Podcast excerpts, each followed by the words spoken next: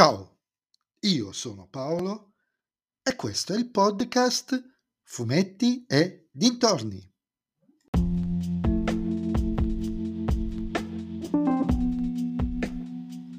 In questo nuovo episodio del podcast vi parlerò del quinto volume di Asadora, scritto e disegnato da Naoki Urasawa, edito in Italia da Planet Manga Panini Comics.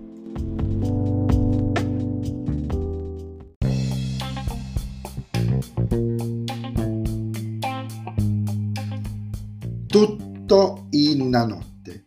Credo che così si possa sintetizzare quello che succede in questo volume del manga. Infatti, sostanzialmente è composto da una manciata di eventi che avvengono pressoché contemporaneamente nel giro di pochissime ore.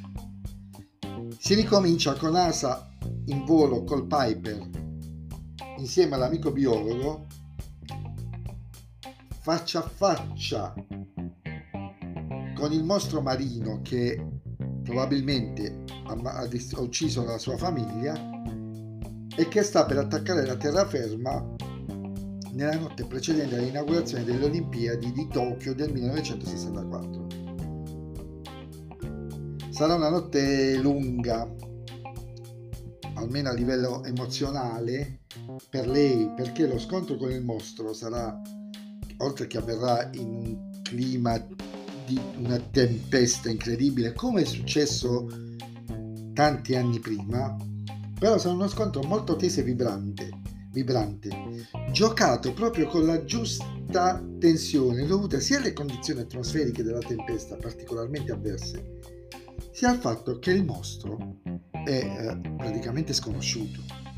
Non sanno cosa è come abbatterlo e la protagonista farà veramente di tutto per abbattere il mostro, spingendo se stessa, il suo ingegno e il Piper al massimo delle loro possibilità.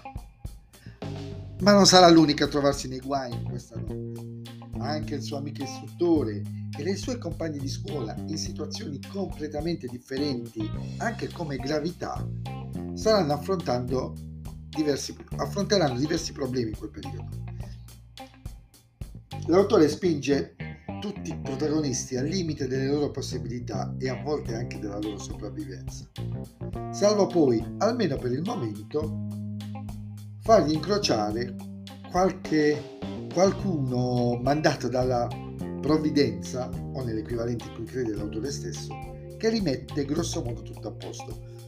E non solo, ogni, ho come la sensazione, leggendo anche i precedenti, che ogni persona che si aggiunge, si aggiunge per rimanere.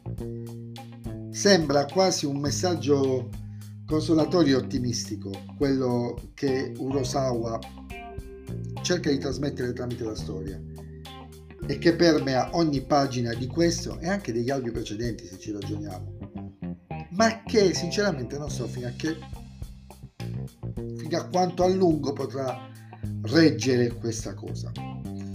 Come se ci stessimo spingendo pagina dopo pagina fino a un dramma forte che ancora non stiamo vedendo qual è.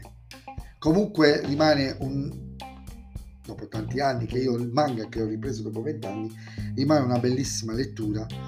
Ho paura che a parte il prossimo che esce in questi giorni, non so quanto dovremo aspettare per arrivare alla conclusione.